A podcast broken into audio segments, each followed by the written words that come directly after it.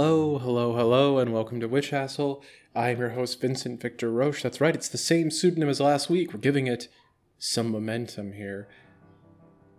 Very pleased today to bring you this episode where I will be talking to White Rose Witching.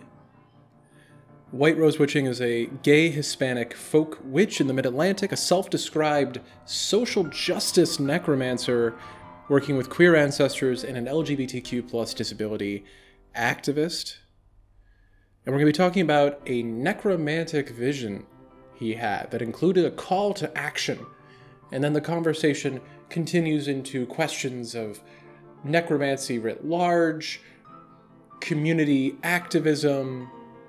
He gives a recipe for a curse at some point, so some practical information here on Witch for you. It's a great chat. I do hope you enjoy it. The other big announcements today there is still time for you to buy tickets for the class on book based divination that I'm going to be doing on June 9th through the Cauldron Black. That is over Zoom, so you do not need to be in striking distance of Salem, Massachusetts to take advantage of that. So I do hope you get your tickets now. I'll have a link in the show notes to where you can. Uh, really fun thing. I was kind of, um, I was, uh, how you say, uh, dicking around on my phone. And what should emerge suddenly but a video of music producer Rick Rubin talking about how he was working with System of a Down, the nu metal band from the 1990s, and they were hitting a bit of a creative block, and so they used bibliomancy to write part of the lyrics for their smash hit Chop Suey. Why did you leave the keys up on the table? You wanted to. Incredible. So be sure to check out that class. The other big announcement is that For the Gworls is doing a big fundraiser. They are a trans led organization helping black trans women with paying for medical care and rent. And they're doing a big fundraiser right now, so I will have a link in the show notes to that as well, so you can throw a few dollars their way if you have the means. So without further ado, here is White Rose Witching talking about the dead talking about the living and talking about the bonds of mutual care between the two.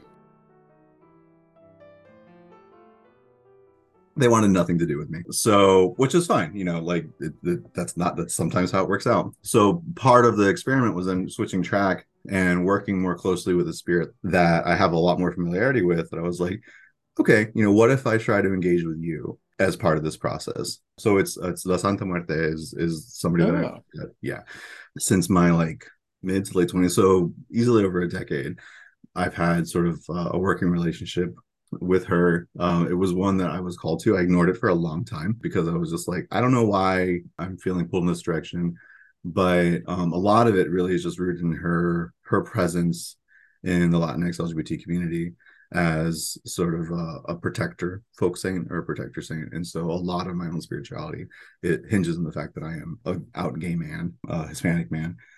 So i was like cool you know let me let, what like let, let me bring you into this. I have a established relationship with you. So let me try this process this ritual with somebody that i have an established relationship with. And it was very successful. Um and uh, and I didn't expect it to to to be as vivid and successful as it was. And yeah, and so in the in the essay that I wrote, I really hesitated using this terminology just because of sort of like the current like socio-political climate and stuff like that. But mm. in the essay, I ended up did referring to it as looking almost almost like a border crisis or a refugee crisis, and that's a lot of what I saw is being sort of in this landscape situation where there was at, at times either sort of like a river or some sort of precipice or a chasm and uh, sort of like a backlog, just like masses being pushed up against this sort of very defined physical boundary um, mm. that are clearly trying to get to whatever's on the other side of it, either uh, the the other bank or across the chasm or whatever might be there. Um, and they're being either very limited at like points that you can make it across or um, in some places there not being anything. And just this sort of um, almost like in a disaster movie sort of thing where you see people who are trying like you know the crowd is trying to run and then the folks at the front get to the edge of the cliff and they're like okay no we have to stop but everybody further back doesn't know that that cliff is there and the crowd keeps pushing pushing pushing. Yeah. um so there was also that sort of sense of tension and culmination and just you know um like this this wave is not stopping and i think also what really made it uh what, what really stood out to me and i mentioned this in the essay too is a lot of the necromancy that i do or the ancestor work that i do hinges around uh, human spirits, human ancestors. Yeah. Um, so I don't have a lot of familiarity, and I've I've encountered other other spirits in, in in my work, but it's not my bread and butter. So, but what I what one of the things that stood out to me was sort of like mingled within that mass was animal spirits, plant spirits, these sort of like more abstract spirits that might be spirits of place and things like that. So, it was this very overwhelming sort of sense of of shock, but also of urgency. There's a lot of urgency. And I came out of it, I think in, in the essay I mentioned, like, you know, waking up and just having to like sit with it for a while. And I, you know, I, I journaled some stuff down, wrote, wrote down what I saw, wrote down some preliminary thoughts that I had, um, sketched a couple of things, and went back to sleep. You know, had a dreamless sleep, had a restful sleep, but still, when I woke up, I had this nagging sensation that I associate with her of the because um, I'm I, I tend to be very stubborn, and so this the sense that I have with her of like no like I asked you to do something and I need you to do it, and I was like oh, okay all right so so I was like all right let, let me let me just share what I saw. And like the overall message being just like there is an emergency there is a crisis and and collectively we have to do you know th- those of us who have the ability to do so and by ability i don't mean like inborn ability. I mean but those of us who have the ability or feel the call to do something um, we we need to do that but that also that this isn't just this sort of esoteric or occult thing that how do we work with the other side? A lot of what we need to do to address this is also firmly mm-hmm. rooted in our like material physical reality. So i want to talk about this call to action because i think it's important it's sort of the point of the whole thing. But before we get there this idea i think there's a fundamental question i feel like i i need to start asking everybody i interview sort of like the five questions they do at the end of into the actors studio or inside the actors studio like you know um yeah. which maybe that's a dead reference but you know necromancy podcast it's fine i can do dead references uh, but like because you mentioned spirits of place in this vision like i like I was already prepared for this to be kind of an expanded concept of of the dead for I think a lot of folks because we're talking about the animal dead and plant dead, but like a place. What is a dead place? Yeah, and I think you know I think if you've grown up, so I I was I was, I was born in Miami and I lived in Miami through sort of elementary school. And my parents moved to uh, to more central Florida, moved into the swamps, and so my middle school, high school, and when I would come home during college experiences was very firmly in the swamp. Um, now it's been like really overdeveloped, so it's very different from where I lived from, uh, lived at. But that also kind of plays into the idea of like what is a dead spirit of place. But also, you know, I I didn't I we I spent a lot of time in the water. My dad and I like rebuilt his dad's bass boat and stuff like that, and so we would go out on like canals and like Okeechobee and stuff like that. And you know, the the idea that's coming to mind really is uh, Belle Glade. So Belle Glade is this predominantly historically black community just around Lake Okeechobee uh, in Florida. It's uh, for those who have read Zora Neale, Zora Neale Hurston's "Their Eyes Are Watching God." It's where it's where that takes place, and it is. And I think if you if you, I know these are everywhere, but I think especially if you grew up in the South and stuff like that, you drive through a lot of places. There are a lot of towns that I would say like these are dead places. Mm. Um, they are places that because of poverty, systemic poverty, addiction, systemic racism, places that have been choked of their ability to sustain life or exist beyond sort of survival or subsistence level. And so they may not be dead places, but in some places, in some ways, they're they're almost like zombie places or very feral places. Something um, is dead, right? Like yeah. like I my my ma uh, grew up in a in a mill town, right in New England, and that town is still technically there.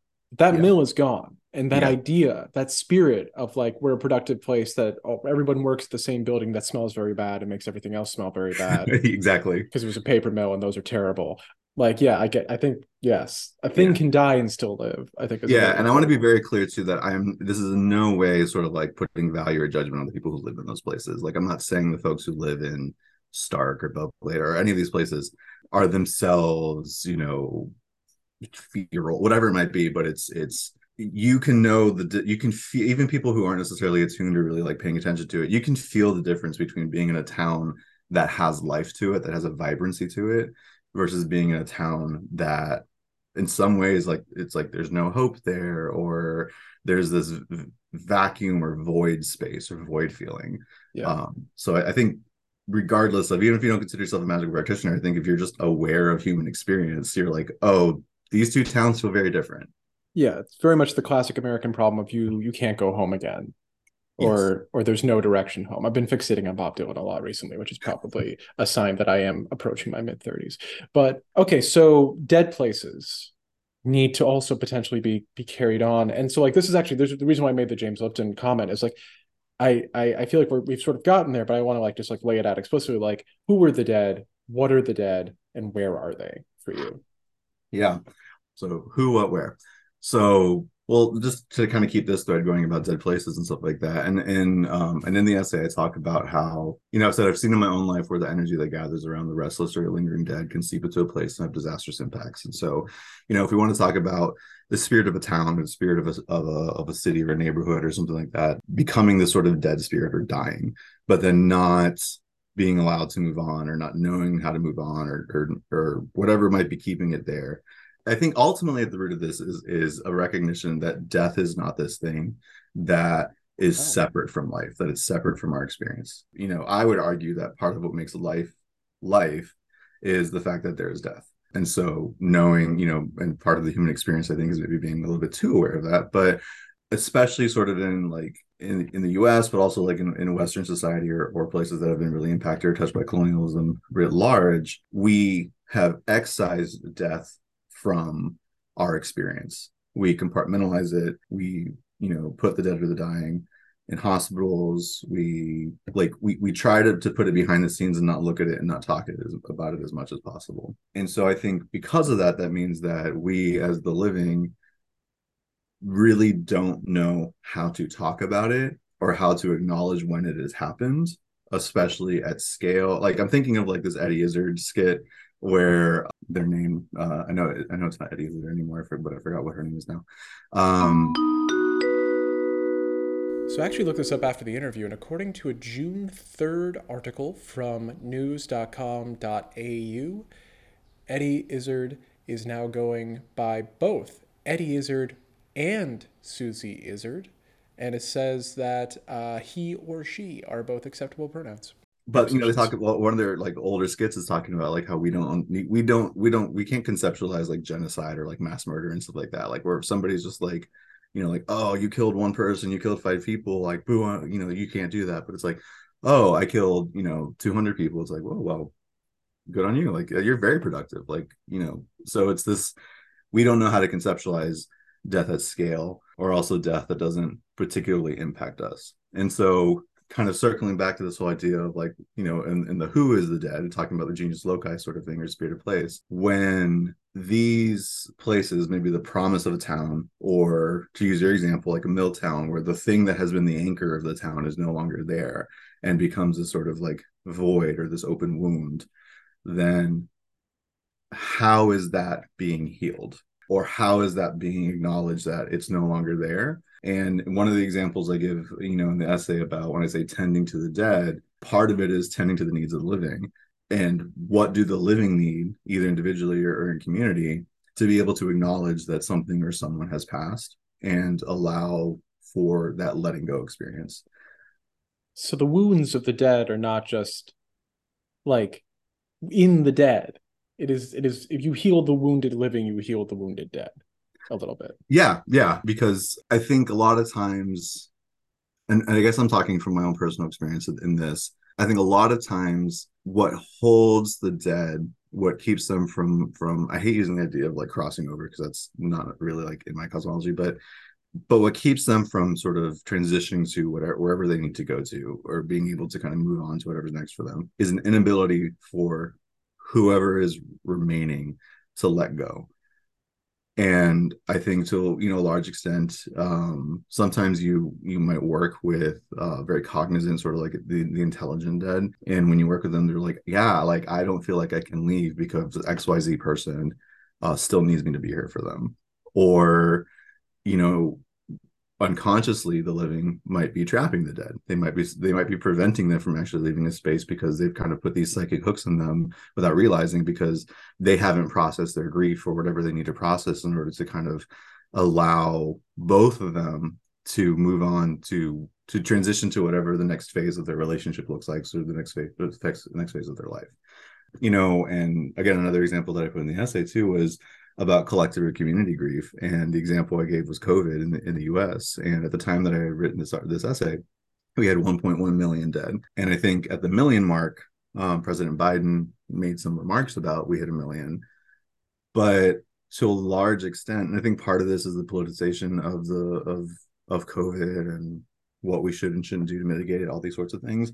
But to a large large extent, you know, what have we done either in small community or as a nation or as a world to like mark a mass death event? And w- not having marked that what does that mean for one what does that mean for the people who have lost loved ones to see that like this loss is not being acknowledged but also what does it mean for those of us who are living to just again put something in the back and not look at it and say we're we just collectively don't want to acknowledge that this thing is happening that this mass death event is happening. And we and to some extent we don't want to remember the dead. Uh, we don't want to acknowledge that. And if you look at like historically when we have had well okay. Uh, when we have had certain mass death events like war and stuff like that mm. there have been these larger acknowledgments. Um, in my own town there's like a memorial to the dead in the town who died in world war ii so we are capable of doing that and i think that allows us as the living to process things um, and to heal and it allows the dead to also be able to to feel like they can leave to feel like they can move on a part of my well i'm, I'm gonna I'm, I'm, gonna stop there because i'm about to move into an entirely different tangent okay but uh, i have actually have two so like you were talking about how you don't like the idea of moving on like that's the standard terminology and i understand that like that's a very common metaphor for this sort of transition especially it's like a geographic metaphor and even in the vision right you had a geographic metaphor yeah. it's a physical boundary that things needed to cross over so like in terms of like deconstructing the metaphor a little bit like what is the change that takes place? When we talk about a spirit moving on if it's not going someplace or is it? Is it going is there a place that it goes? Or is it is it that something has to because you know like you can you can leave a town and your problems come with you because they're inside of you a lot of yeah. the time right? Yeah. Um so like is it just like helping a like I don't want to like I am a social worker, right? But like, is it just helping a ghost do internal work, or is it is that too neat? Is that too pat? No, I mean, so I think I think for a lot of the stuff that I do, I think that kind of hits the nail on the head. I think the reason I don't like the idea of sort of like a crossover and stuff like that is because ultimately I want to ensure that I am not stripping agency or autonomy from right. something that I'm, working, especially some sort of intelligent being that I'm working with. Yeah, um, especially with like the COVID situation, it does feel like, especially when there's all this pressure, like please move on. This is a problem. We don't want to talk about it anymore. It just seems like another way of being like, ghosts, you have become a problem. We would like you to leave. It's like doing exactly. hostile architecture for ghosts. Exactly. Yeah. Yeah. We yeah we put yeah there, there's there's nails on the rafters. The ghost can't perch there. Um, but um, but yeah. So it's this idea of of one to a certain extent i think the idea of like crossing over the way that it, it's it's it's construed in sort of in contemporary context uh, or mainstream context is again very rooted in this sort of maybe abrahamic or specifically christian context. And so part of me is, is also trying to move away from that and just being like no like that's not you know this whole idea of like go to the light or whatever. It's like that's you know if i'm working with a non-christian spirit or something like that uh, you know we may not we may be talking at cross paths towards each other because they're just like i don't know what you're telling me to do because that's not a thing. Like what light? Like that is not a, a th- I don't want to assume that the experience is universal for everybody. Mm, so we all get sort of the after like would you say that we get the afterlife that we are expecting a little bit? Potentially. I think for, part of me is you know i'm just like oh i don't really know what's on the other side. So uh, like i don't know what the experience is like on the other side necessarily but i think my role what i try to do is is act as a facilitator and just say like hey you know whether it's working with some like a, a spirit one-on-one and saying what is it that you know you need? And it might be sort of this you know internal healing internal work so that they can figure out where they want to go to next. In my day job i work in, in this capacity with a lot of folks you know and sometimes there are people who are just like committed to not healing for a lot of reasons, mm-hmm. some voluntary, some involuntary. And then it's having this conversation of of you know I talk about part of working with the dead is also like boundary setting, and in the mm. same way um, when I do workshops about this, like you know, I tell people if there's one thing that I, I, I could kind of pluck out of the conversation about how dead folks work uh, that I see a lot is that death doesn't suddenly make somebody a perfect person or an angel. You know, if somebody was a racist homophobe in life, chances are they're still a racist homophobe in death.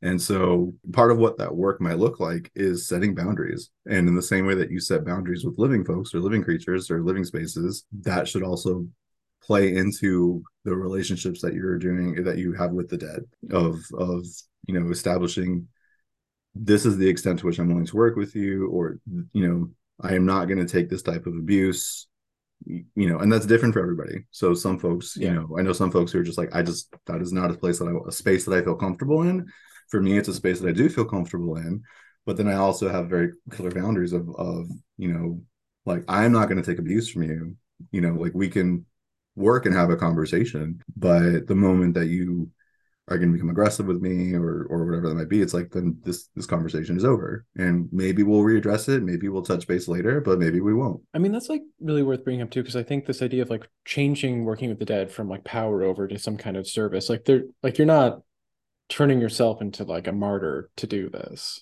right no it's interesting because like i think this idea of like feeling like the the spirit can't move on unless something is resolved in them or something is resolved in the community like with people that makes like that's very that seems very clear with like an animal with a plant is that a question of mm-hmm. like because i know a lot of people i think are experiencing for example like a kind of ecological grief yes. they also can't quite like the idea that like because of climate change because of deforestation because you know you named a thousand different conf- like problems like the world is dying in a certain way. And i think there's an overwhelming sense of grief. And is it helping people process like the living process that that you see as being a way of helping plant animal spirits? Or is it something because they're sort of you said they were more abstract in a way. So like is it is it something more complicated with them? Because presumably yes. like a like a like a plant doesn't also when you've cons- like a like a dead plant spirit a dead animal spirit. Are we talking about like an individual like you know this one coyote who got hit by a car? Are we talking about like the spirit of an extinct you know species? Or what like what's the level that we're at here? Yeah so based off of the experience that i had sort of in that like dream divination it was sort of at like at the individual level like it was a lot of sort of like individual spirits sort of like mixed into that larger milieu. And that you know this is for that stuff and i mentioned this in the essay too i was like that that was new to me. That was shocking. Like that is not something that i've really ever seen before or have engaged with. So i was like i don't have a lot of familiarity uh, around that. Um you know i have i have you know occasionally I have been visited by like spirits of like past pets. Like I have um, my my cat that died a couple years ago sticks around and actually does some help like does help me do a lot of sort of hedge work. So i have you know limited experience in that but that is a space where i was you know i'm just like oh i'm really gonna have to find folks who who do that type of work and kind of lean on it because yeah like it's it's a little bit confusing. I think the one that's the, the ones that stood out to me the most are these ideas like again sort of like spirits of place and by place also sort of being like river spirits or those sorts of things where the river has been polluted or the river's no longer there because we dammed it up and rediverted it. And so now that entire biome or ecosystem that wetland that it used to feed is now entirely you know dead and gone. And so this notion of especially for these sort of natural spaces that have been there for such a long time and then are so abruptly in sort of this geological timetable of it so abruptly just like shut down or killed or just you know erased the sense that i get from a lot of from what i saw there and in more limited sort of interactions is a lot of sense of confusion of just this sort of like if you woke up one day and your entire house wasn't there. And so a lot of that i think is is working in spirits that don't process time reality sort of moral concepts or whatever in the same way that we do and working a lot more in the abstract and I think in some places, you know, some of that work is sort of more like ecological focused work of places where, you know, is it possible to revitalize a place? Are you able to? So, so I live in Maryland, for example, and um, they this legislative session they just passed um, this bill that mandates slash incentive. It's a Maryland Native Plant Species Act, and it, it it incentivizes and mandates you know the sale of more native plant species, trying to kind of bring that back and help uh, push back against some invasive species and help to reestablish some native like ecological environments. And so I think there's like that type of work that you can do for places to maybe try to revitalize them. You know, in some ways, almost like rehoming a spirit. I think too. Yeah. Uh, like, oh, who would like to foster river spirit until we can find a new home? So I think there's that aspect, but there are lots of things, and we see this especially with like you know pipelines bursting or what a lot of what has happened was sort of like the clear cutting or like the the mining in the appalachians and stuff like that of where a lot of these places are not going to come back. And so how do you work with those sorts of spirits and again that gets back to when you have this sort of lingering dead or restless dead energy that sticks around it can become in the same way that like a corpse can rot, fester, and decay. And if it's in a communal body of water that people use, that it can create larger public health issues. Then, if you have these sort of lingering spirits that are still in this place that are morphing or changing or in some way sort of spiritually decaying, then they are sort of I hate to say poisoning the well around them because it sounds intentional, but they are. They're they're they're adding a certain level of toxicity to yeah. that space around them. You you were mentioning you did sort of just like pose the question rhetorically, like how do you work with these ones that aren't coming back, right? If you can't do the ecological restoration, so how do you work with the ones that aren't coming back if you can't do the ecological restoration? Yeah, um, and I, I don't know that I have a good answer for that um, okay. because that's that's pretty new for me. There are some folks that I know who, who do that sort of larger scale work. Again, I mentioned like you know part of that is how do you have a conversation with something that doesn't process or think in, in the same sort of ways that you do and so i think it's it, you know just folks who that is their skill set it's almost like finding an interpreter or something of just like okay like you know um if i'm working you know in life if i'm working with uh with a student or something like that who is deaf or hard of hearing and we're on zoom then uh, we might be able to use a caption sort of thing, or I might have to, you know, get an ASL interpreter to help make sure that they're understanding what I'm saying or that we're able to communicate. So I think part of it is in finding the folks who are are good at translating or communicating in a way that they understand. And in terms of like doing this kind of work in general, like even like with like beyond sort of these more difficult cases, like if people are called to this work, like what skill sets because you say like this is not question this is not necessarily a question of inborn ability so like what skill set skill sets should they be developing and like what are the practices? Like what are you like is it are you thinking of like big community rituals of of grief? Or are you thinking of like daily tending kind of stuff? Like like what is the scale? What is the material like what are you doing? What are the objects? What are the moves? Where's the body? Uh, yeah, no, I, I, mean, I think the answer to that is yes. Like, I think it, I think it's, it's all those things. I think so. A skill set that I think is, it's a mix of a skill set and a mindset. So I think part of the mindset is understanding that like this isn't a one and done thing. It's not like, uh, oh, I'm to get some friends together and we're to do like a little ritual. We're to light some candles. We're to do blah blah blah, and you know, lo and behold, like as much as I would love to live in a JRPG and be able to have things be that simple, like that is not the case so but i think it takes sort of all stripes in that so there are some folks who I don't know if folks are familiar with Deepa Iyer, but they constructed this thing called the social change ecosystem map. So approaching it from sort of like this sort of social justice, social activism sort of perspective, I think a lot of folks when they come into that sort of work originally, a lot of people I think are just like, oh, to do this work means to be out on the street, marching, doing that sort of stuff. And for some folks, that's definitely their bread and butter. That's what they do. That's what they're capable of, of doing. Some folks, for other reasons, don't do that. And they're just like, I don't feel safe doing that, or I don't have the ability to do that, whether physical, financial, or otherwise. And so then they're like, well, I guess I can't engage in this sort of work. I really love incorporating um, this social change ecosystem map because it shows that there's lots of different ways that you can do this. And so some of the examples of, that, of the different things that all feed into this idea of uh, equity, liberation, justice, and solidarity are where there are some people who are the storytellers, there are some people who are the disruptors, there are some people who are the frontline responders. There are some people who are the visionaries. And so all these different mindsets and skill sets collaboratively play into this larger movement process um, experience. And so I think the same thing applies for folks who want to do this. There's a place for individual sustained ritual working with your maybe specific locations, or if you're in a place that has experienced uh, a mass death event, be it COVID or a climate disaster, um, mass shooting. Um, you know are you in a position where you can either step up or work with other leaders or people in your community to provide a space for people to to grieve process work work towards healing for the living but then also for the dead? Are you able to provide? Because some of that might also just look like providing spaces of remembrance. Mm. i think of when we do have you know our near daily mass shooting events that when you see these sort of pop-up memorials where like a whole fence line will turn into a space where there's pictures and flowers and things like that i think those are very powerful and moving things that allow the dead to feel recognized and honored and remembered but also allows the living to acknowledge that something happened and provide space for grief and to start conversations for healing. What i see in those sorts of examples is those conversations get shut down prematurely. Um, I think mm. for political reasons, cultural reasons, whatever it might be.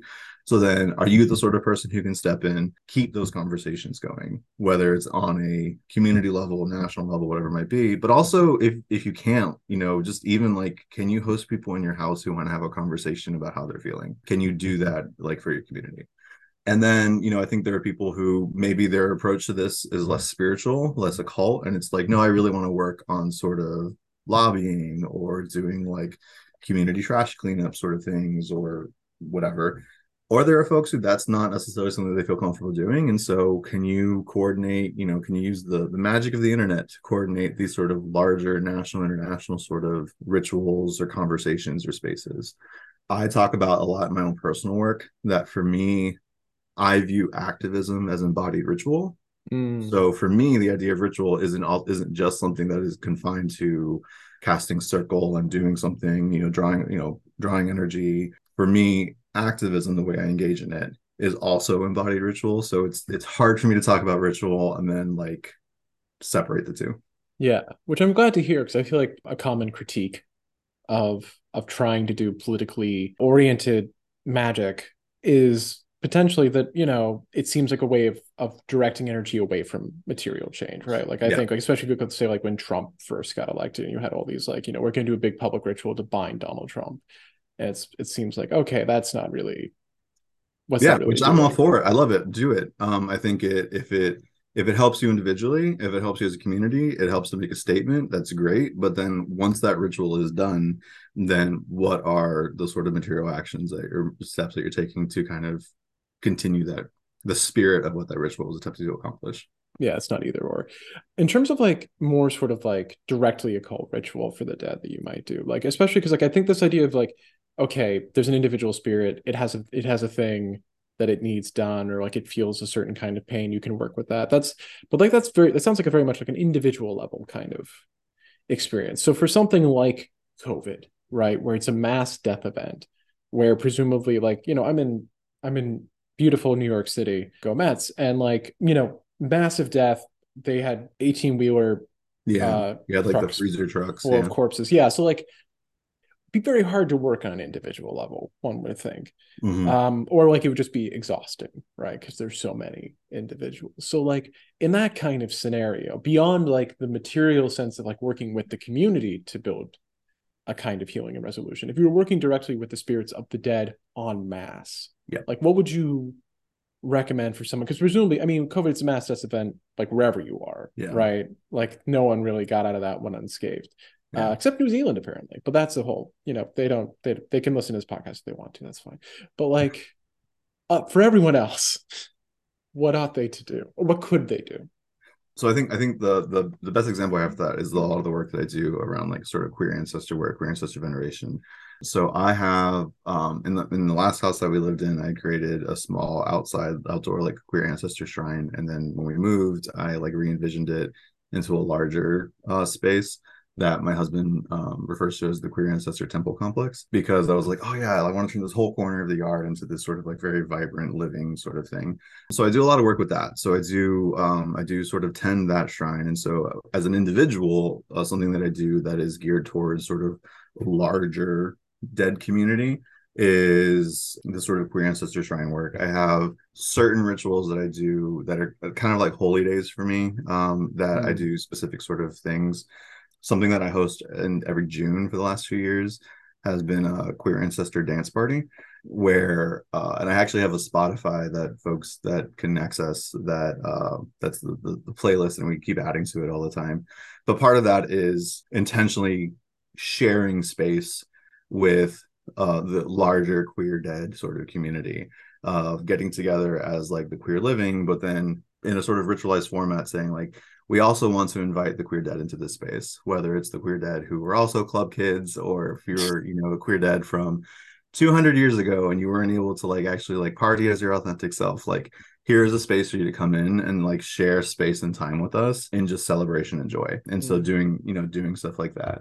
So that that's some of what i do. Also what i would consider to also be a part of that is and i've been a little bit delinquent in the past few months because i'm also wrapping up a uh, i'm enrolled in a seminary program and so i'm wrapping i'm wrapping that up and that was Cool. Yeah, that it's been great, but like, you know, it'd been a long time since I'd been in school, and I don't know why I thought this wasn't going back to school. So I was like, oh no. Switch but, school, it doesn't count. um, so I um but I, I do I try to do a monthly queer ancestor spotlight. And so um that I put on my blog. And to me, that is also part of um again this idea of activism as embodied ritual. And there are some folks you know like i did one of i did one for james baldwin i did one for bayard rustin i did one for some other folks that are pretty more well known but i really do try to find folks that people haven't heard of before or places that people haven't heard of before to kind of resurrect these stories and resurrect but um to resurrect these stories because i think you know it's this idea of like what is remembered lives sort of mentality and for me, a lot of what brought me into this almost sort of like psychopomp role was specifically a pivot to queer centered spirituality and specifically working with queer ancestors, just because, and again, talking about how we as a as a society excise death from things and excise death from the narrative it, i think it is impossible to be a marginalized part of a marginalized community in western society. And part part of the experience of being a mar- part of a member of a marginalized community in western society especially in american society is death. It's um, and and we don't talk about that because we don't talk about that because the systems in place the the powers in place don't want to talk about that because that would make them look bad. And so i think part of that is is intentionally bringing up you know the stories i tell aren't necessarily always happy ending stories but it's like this is important to know that you know this person or this organization existed or this place existed.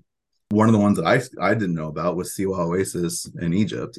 And it's this it was historically i forgot the, the particulars of it because i think i wrote it like a year and a half ago but but yeah just finding these sort of like places from antiquity that were known for, you know, outside of Greece, because I think everybody looks at the Greeks and they're like, oh yeah, they were all gay. But like these other places around the and I try to be very intentional about finding as many place, places or stories from around the globe as possible. Um, each post links to a queer ancestor map that I do through ArcGIS.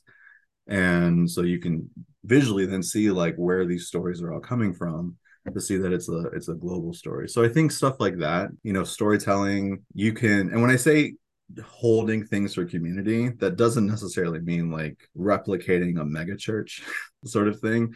Community can be small. So if you are in a rural town and you want to do something for acknowledging the queer dead and the only you know out queer there's only like five other out queer folks where you live and that might be the community that you're doing something for. So it might be something small or it might be working together uh, across county lines state lines whatever it might be to kind of hold virtual space for things like that. So yeah, I think I think I don't know. I feel like I kind of moved away from the question of it. I mean, there's something about this I want to I mean, like you, it's it's implicit in all these things you're saying, but I feel like we should bring it to the the level of the explicit here. Like these rituals are not mournful necessarily. These are not necessarily sad times. Like that idea of like, so like this queer ancestor altar, like I'd, I'd love to hear more details about it because like the idea like it's a living, thriving place. It sounds like lots of like I, I assume plants and colorful things. Yeah, there's plants. I have um I have like a solar lantern that is by it. That's like a one of those candle flickery looking lanterns. So that way at night there's this this candle space there, kind of pulling from the folklore around so people leaving candles out to like to make sure that the the spirits of the of their loved ones of the dead can find their way home. But i have a lot of plants around it. There is i, I have a, a small sunken terracotta pot that i put sand in that i use to uh, burn incense in. Um, but then I have like one of those big like garden looks like a shepherd's crib sort of thing, so you can hang like a bird feeder off of it. So I have a bird feeder there, so that way it's attracting life to that space. Mm. Um, hanging on another sort of crook of that thing is a wind chime. So like every time the birds land on the bird feeder, like the wind chime is chiming. So it's it's also an auditory experience. And uh, I've been very intentional. We've been, like I said, we've been in our current house for a year and a half. And so last year I was very intentional about making it to the plant nursery throughout the course of the year. So that way I could plant things that would be blooming at different times of the year. So that way there was, with the exception of like real deep winter, which we didn't get this year where I live, there's always something that's in bloom or at least green mm-hmm. at that space. Yeah. Yeah so it was, it was, an intentional decision to to make it a multi-purpose space because it can definitely be mournful. You know some of the rituals that i do are so i'm i'm like i said i was originally from florida. I lived in orlando for seven years before i moved up here. When people ask me where in florida i'm from i tell them orlando because that's where i came out. That's where who i am actually started to become yeah and um i lived not too far away from for the last two years, three years I was in Orlando. I lived not too far away from Pulse. Um, Pulse was also the first gay club I ever went to. So when that shooting happened, that was very personal for me. I had some friends who were there who uh luckily are okay. But you know, the the Wendy's across the street where they were dragging the the wounded and the dying, like that was my bad day Wendy's. Like if I was coming home from work and having a bad day, I would like stop at that Wendy's. So it was a very uh personal thing for me. And so that is one of my sort of holy days, I guess you can, for lack of a better term. If it falls during a weekday, I actually take that day off of work and I have the sort of like all day contemplative, very intentional ritual that I do. That is a very mournful ritual. Like, but I utilize. Of, hmm? Like, what is the what are the moves of this ritual? Like, what does it look like? Yeah, so part of it involves like reading all of the names of the folks who who who died there.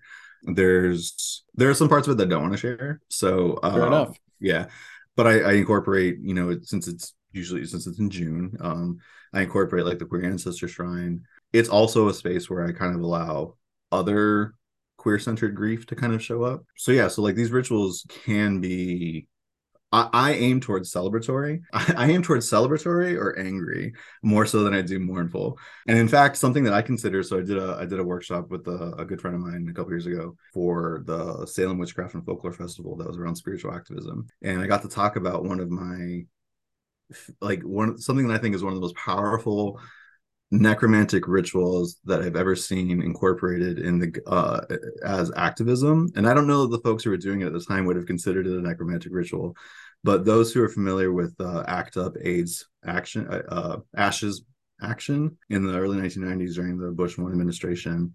Again, this is you know during the height of the AIDS epidemic and uh, that's why I was very intentional earlier when I said like, oh, we we've historically noted our mass death events, and I was like, well, some of them, not all of them, right? we, the politically advantageous ones, right? Yeah. Like the World War II memorial, the 9/11 memorials, they they they really play into a particular narrative of American strength and American yeah. violence. So like, yeah. very helpful to some people. Yes, but at that particular time, you know, there really wasn't uh, a lot of conversation about that, or a lot of movement. In fact, there was mostly ridicule and intentional neglect and and not investing in trying to figure out what was going on to protect the community. And so in the uh, Ashes Action uh, March uh, that ACT UP did, the first one, I want to say it was in 91 or 92, they marched on the White House, and the folks in the lead, the head of the march, had urns that held the ashes of their loved ones, whether it was family members, friends, lovers who had um, died of AIDS or HIV uh, or complications resulting thereof marched on the White House, and you know you can't get all the way up to the White House. There's the fence there, but they dumped the ashes on like over the fence into the White House lawn.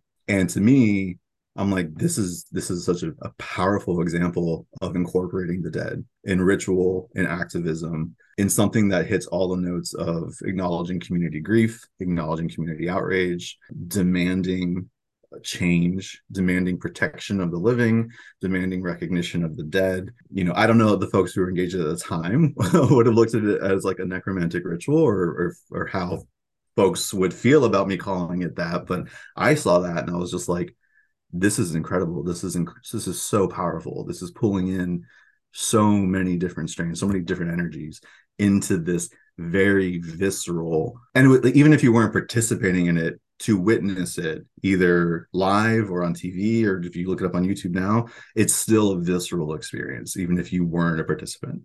I mean, just that idea of like approaching someone with power with a direct confrontation of death in that sense that like you should be haunted by the harm you have caused, either mm-hmm. literally or figuratively. Yeah. And with an act that could kind of achieve either. Like that's that's huge. Like not even like because like I think so often when we talk about like necromantic curse work, it's something like I say we society, whoever's talking about. Yeah. Like it feels like a way of sicking the dead on people, as opposed to being like, actually, you've got your own bone to pick with this person. Oh God, uh, you've got your own reason to be mad at this at this person. So let me just give you the boost over the the literal boost over the fence. Oh, absolutely, and that's to like that's, get at him.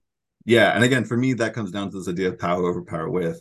You know, I'm I am not somebody. How do I say this in the way that's not going to like ruffle feathers, knock or something?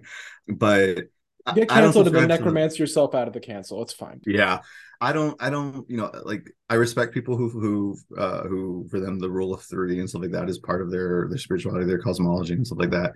That's not me. Like you know, I'm I'm fine with curse work. I'm fine with hexing and stuff like that. I don't. You know, it's not something that I do all, the time where I like pencil it. I'm like, oh, it's Thursday, time to do some hex like hexing. But again, especially in incorporating the dead and that sort of work, it's not this sort of Dungeons and Dra- Dragons esque sort of like let me summon a shade and send it to against my enemy.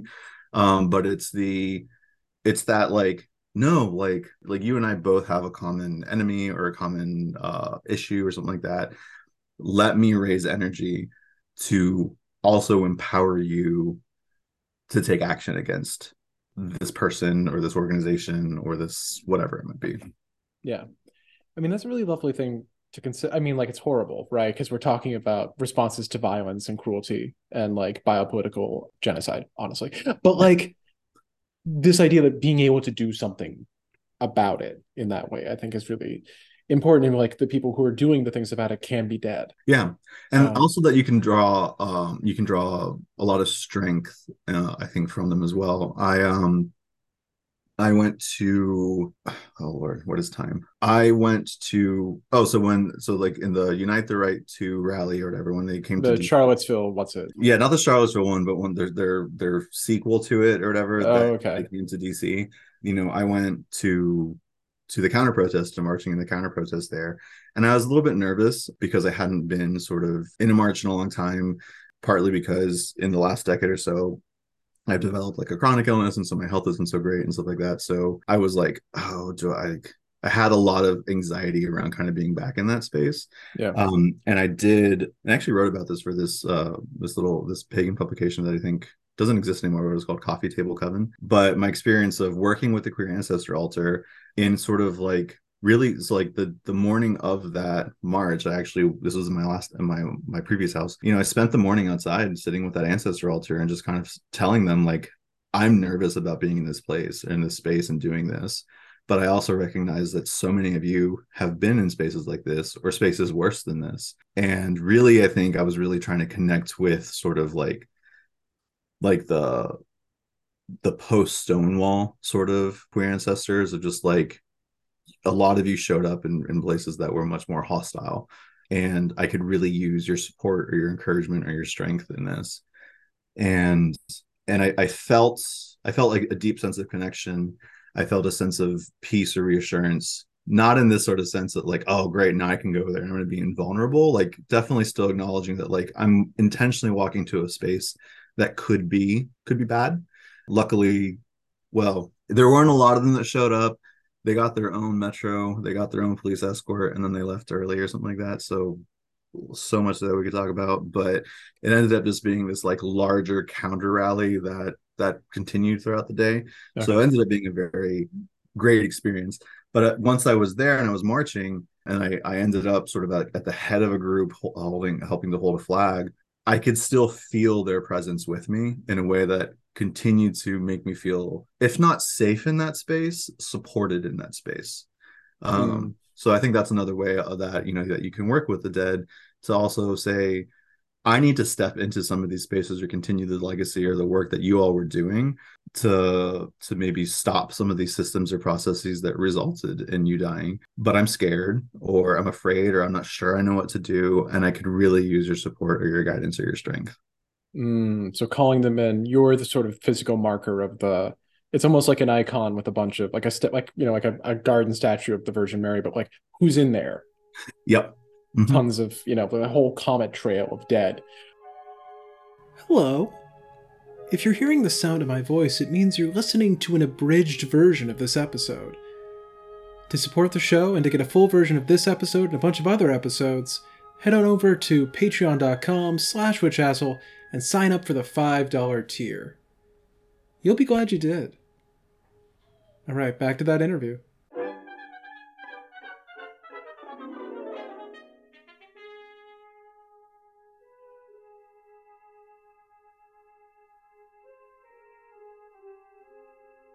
So for you, like I think like we were talking about this before we turned on the the recording thing. But do you feel like they're like especially looking at sort of the parallels between now and Germany uh, at the time, which arguably quite a lot. Uh, like where do you see sort of the spiritual because you've talked a little about the idea of like incorporating spiritual things into activism, but like when we talk about like non-fascist, sorry, non-fascist, anti-fascist like magic. I wonder if that's a weird Freudian slip if I need to talk about like the the actually I should probably do an episode investigating the unfortunate fascist history of a lot of American. Anyway, that's not important. Yeah. Um, I mean it is, but not for right now. Like anti-fascist magic. Like what what is that? Is it is it just sort of like incorporating magic into already existing kind of political movements or are we even like i mean because you mentioned that the white roses were they were nonviolent like are are you willing to maintain that kind of nonviolence or do you feel like maybe this is the time to start i don't know getting personal concerns from uh or something um, like that? I should probably cut the name out because then that might become it's not an actionable threat to a specific person if it's magic right Right. Yeah. I Probably mean, not. I'm gonna beep out the name. It's fine. Well, it's um, also one of those things where it's just like to burn the witch means to admit that you think magic exists. So right. But yeah, no, I think my overall philosophy to it is this, and I actually it's a it's a protest sign that a friend of mine made for me. Um, is uh, uh do no harm but take no shit. So I think that is overall my mentality or approach to it. But with with you know other things that I probably shouldn't have recorded.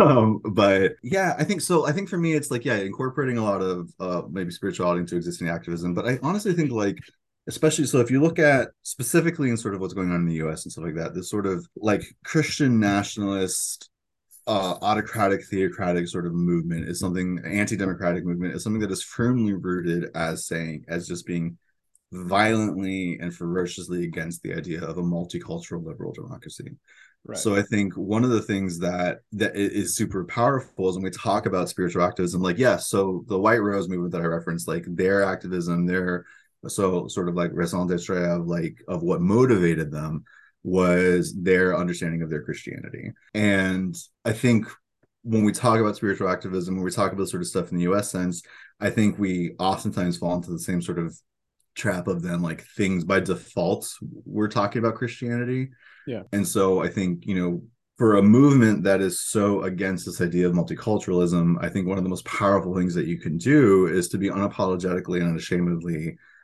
pro whatever your spirituality is, pro pagan, pro Muslim, pro whatever it is.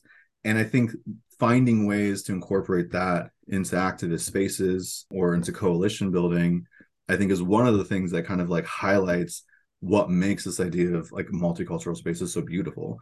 You know, I grew up in very, uh, uh, especially once we moved to the swamp and stuff like that. I was in a very homogenous space. I was in kind of like active Klan territory too. So, so you know, ever since then, I've always lived in cities after I after I moved out of there, and I love it. I I absolutely love when I am going places and just walking from point A to point B. I hear I don't know how many different languages. I see however many different types of food and stuff like that for me, that sort of vibrancy is something that we don't really bring into this sort of activist space. And that's something I'd like to see more of.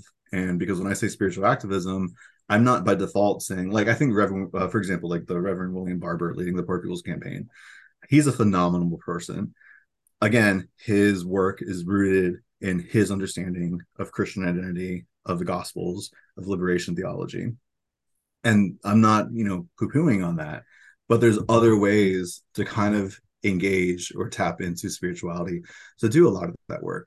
Um, I think a good example that we're seeing is actually, I think it's in Indiana, uh, where the suit against their uh, abortion ban is being led by, I think, three women, two of whom uh, identify as Jewish and one of whom identifies as pagan, I believe. And so they're they're contesting the abortion ban off of you know like well according to my religion according to my spirituality this is infringing on my rights. So i think you know how do we step up in more of those spaces? I think we've historically been very shy about it um, and ceded a lot of ground to the far right the religious right. And so i think part of the work of like spiritual activism in this country is reclaiming some of that ground not just for like a liberal christianity but also for like the quilt of all the different sorts of spiritualities that exist because you also like because at the same time you also have far right like Orthodox Judaism, far right approaches to to Islam. You know, so again, like there's there's a there's a spectrum of stuff that I think for too long in this country specifically, we've ceded any conversation about religion to a far right extremist fringe. So, like a way you would sort of, I think it sounds like diverge from the original White Rose movement is like because they were grounding this things in like we are like it was a nationalist project to some extent, like we we're the real Germans, sort of and like uh, you do see sort of analogs to that in, in, the American left, I think a little bit where or, or, or American liberals, which are they left? Hmm, interesting question. But like like this this tendency to be like you know actually I'm the real patriot because you know I care about our institutions, I care about the FBI, I love the FBI or whatever. And so like you're not. It sounds like you're not advocating for that kind of thing. Like this is definitely much more of sort of like leaning into multiculturalism. Like it sounds like an anti-nationalist way of of doing politics a little. Bit. Yeah, I, or is that too so. far? No, um, I don't think it's too far. I think it's I hesitate to have conversations around like what makes a real American or things like that because I for me democracy and stuff like that it is a verb not a noun mm-hmm. um and so i think when you have conversations of of well no actually you know when when american liberals or anybody says like well i'm actually a, a real patriot i'm with whatever i feel like what it's doing is taking this concept of the american experiment and stuff like that and freezing it taking a snapshot and saying this is what it is henceforth and you know there's a lot of critique deservedly so of you know the united states and stuff like that historically contemporary critique whatever but i think when you look at the framework that it provides I think the the overall American experiment, I think, is something that is is actually something that's worth preserving. I also, and I've recently talked about this too. I went on a Facebook rant about this, where I was, you know, just like, if you ever want to see people who actually care the most about sort of like these sort of supposed American ideals, like what's written in the Constitution, what's written in the Declaration, and stuff like that, you will never find people who care about it more than in the most marginalized groups in our society. They're the people who are actually pushing the conversation and saying, like, well, if these are supposedly our ideals, then why am I not allowed a seat at the table? Why am I not allowed to access you know, full equality, these sorts of things. And then you have the people who are firmly in the center, who are historically the people in power, who are the first ones who are willing to throw out all these documents that they claim to worship. So for me, I think I think that's why I approach it from the sort of like multicultural perspective, because to me, I think ultimately at the heart of what the American experiment is, is an experiment in providing a multicultural space where where people can say, you know, I am free to be my authentic self in this space. Yeah, it's that's a messy answer because I think it's it's still an answering process for me. I mean, it's a it's a good way of doing it because I think, like you know, your point to these people who seem who claim to worship these documents, like you know, the the the so called uh, self-described like originalists or, or textualists, right? Where it's like, you know, it's like, oh, when I say that dead people have said something to me, and that's why I'm behaving in a certain way, I'm weird. Yeah. But when you know Alito says that uh, the ghost of Thomas Jefferson is telling him what a what a document means. Oh, he's normal, even though yeah, he's the one who wears the robe all the time, and I only do it some of the time. But anyway, I think with this this idea that like yeah like maybe when the framers framed the constitution and they were like we want to be like a multicultural society we want both presbyterians right and Baptists. Yeah. Right. Where like that's not what that word means anymore, multicultural. And like so like we were actually holding on to the living word as opposed to the dead. Exactly. Yeah. The dead thing. Like I think like that, that's a that's a useful thing to talk about. We've been doing this for quite some time. So I feel like I should I should let you go. If people want to learn more about you and the stuff you're doing, like where should they go? What should they do? I mean, obviously the blog, but let's I mean even like where is the blog? Yeah. should they uh yeah so the the website is whiterosewitching.com um you can sign up for the newsletter. I send out just a monthly newsletter. I try not to clog up people's inboxes and the newsletter is at the end of the month and it's sort of a roundup of everything that was in that month. I also am pretty active and very active actually on instagram. Um you can find the link to the instagram through the website as well. I do have a facebook page for it just because i am i'm i'm an old i guess. So uh, so i still use that I do for for better for ill and forever how long it lasts. I I also do have a presence on Twitter, so uh, you can also link to that uh, through the website as well. Twitter is probably where I am at my at my spiciest when it comes yeah. to sort of like politics and stuff like that. So if that's what you want to kind of get out of me, then Twitter is probably the space for that um for as long as that's allowed and it is up. So like it's it's so weird to be at the hospital bed of Twitter every day and just be like, when, yeah, who's going to pull the plug on this? When's it going to yeah. go? Okay, so you're on Twitter. Um, I'll put links to things in the show notes. That uh, queer ancestry map that's on your website as well. It is, yeah. I should probably do like a direct link to it, but any of the queer ancestor spotlights at the bottom of them have a link to the queer ancestor map. Um, yeah. Oh, and then also um, uh, for folks who are interested in like community sort of stuff through a local like Mid Atlantic organization called Stone Circle Council. I host a monthly LGBTQ plus Pride Circle via Zoom. So it's it's on a Wednesday. It's not a static Wednesday of each month. It kind of depends on my schedule, but all the dates are pre-planned out so you can see stuff. But there the it's on Wednesdays, 7:30 p.m. Eastern time is when the Zoom space opens. Um, Circle starts at 8 p.m. at which place at which point we don't let new people in. So the first 30 minutes is general chat and chill. Cool. And I typically ask people for one last little like nugget that they want to leave people with at the end of these things. But before I do, I feel like I want to start doing like again, I keep thinking about the James Lipton thing. Like I feel like his his ghost is in my or he's still alive, isn't he? His living ghost. Yeah, you say that, you say that, and I just think of like the adult swim spinoff between the ferns. So Right, right. It does sort of feel like between. I mean, I feel like I am much more of a Zach Galifianakis, but not as mean. Well, I could be. That could be the the change to the show as I start becoming a bit of a a bit of a dick to my guests. um, which maybe it's time to to start doing struggle sessions. But I am curious, like, because I I do. So I feel like we keep talking about like the take no. Uh, was it um cause no harm, take no shit? What's your favorite curse? My favorite curse. Ah. Oh maybe it's because I struggle with insomnia, but I really love depriving people of sleep. Wow. Okay. How would you do a thing like that? I love it. Um, I actually, so that is actually something that I, I incorporate the dead with a lot, actually. And so, and again, it's not like a summoning of the shade and being like, oh, but like I do, I do. I so so one one that I'll share is uh, around sort of Samhain time. Uh, me and a friend do have a something that we've been doing for several years, where it's sort of a a, a queer spirit wild hunt sort of situation where we uh, recruit those who are willing to be part of it and we have you know list of names that we read out changes year to year some of the names are consistent um, and uh, for for that for that night it's a uh, it's a go forth and be merry sort of situation for the queer dead you love that premise because, like, you know, when you think about like a personal concern, right, in a curse, right? Like, oh, mm-hmm. oh, I have someone a bit of someone's hair, I have a piece of like cloth from their T-shirt or something like that. The idea of like putting that into a hunt where it's like, yeah, I'm giving the bloodhounds the scent, yeah, and sending them to kill. Like, yeah, I God, I love that. Um, okay, so before we go, before we shut it all down, what's the last thing you'd want to leave people with? Is just like advice, a thought, some wisdom, or just like a call to action, even a call to action i think is so i used to do a lot of work that was sort of more activist education where i was sort of speaking out of community into sort of larger spaces.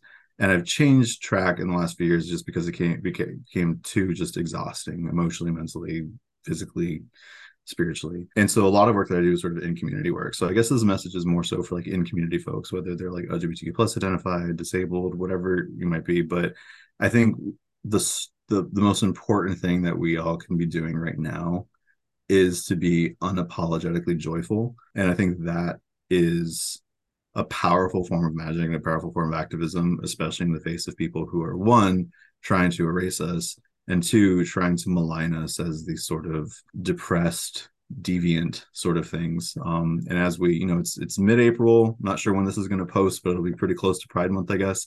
So, you know, as we as we slide into that time of, of the year, I think you know pride is a riot. Yes, I think you know, uh, but also pride is is joy and pride is celebration, and I think that is probably one of the most important and meaningful things that we can do right now.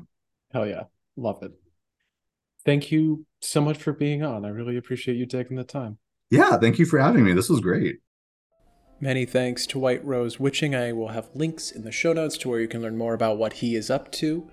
I also have links to where you can buy tickets to that book based divination class I'm doing on June 9th, and where you can donate to For the Gworls. In editing this episode, I tracked down a video of one of those actions that White Rose Witching was describing during the interview, where ACT UP activists took the ashes of the dead to the White House and, and dumped the ashes over the White House fence. And I'll have a link in the show notes where you can watch that for yourself. But I, you know, I don't know what I was expecting. Maybe like I, I think I'm so used to the idea of ceremonies around death being, you know, solemnity, being silence, even. Uh, and also, I'm so used to, I think, magic or anything that feels like sort of necromantic being done again with solemnity or at least like a kind of sneakiness. You know, I was I was out uh, this week collecting um, virtue laden dirt for something, and I you know was trying to keep a low profile, and I think I project that onto magical workings. So the thing that really walloped me watching this was just how loud it was. This thundering admixture of grief and rage, but also I think a certain catharsis and joy too, as this action was taking place. I'm going to play it for you now because it's just such powerful stuff. Bringing the dead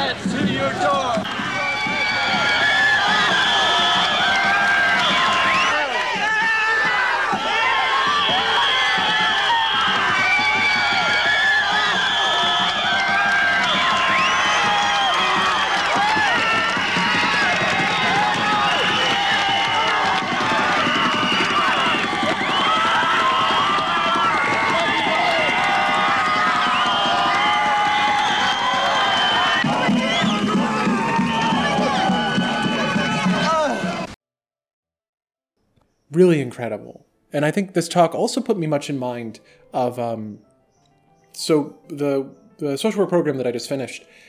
Part of how you you sort of wrap things up is you do this big capstone project, and the project that I was doing was proposing a research study into memorial services at substance use clinics, which is a phenomenon that I've observed directly, and I, I assume must be much more widespread than my experience and should be documented. I feel like but part of putting that together was doing a review of the literature about like what is what is the current state of literature around uh, funerals and their psychological effects, what they can do. And I came across a couple papers that I feel like are really relevant. So I'm gonna I'm gonna I'm gonna highlight them for you.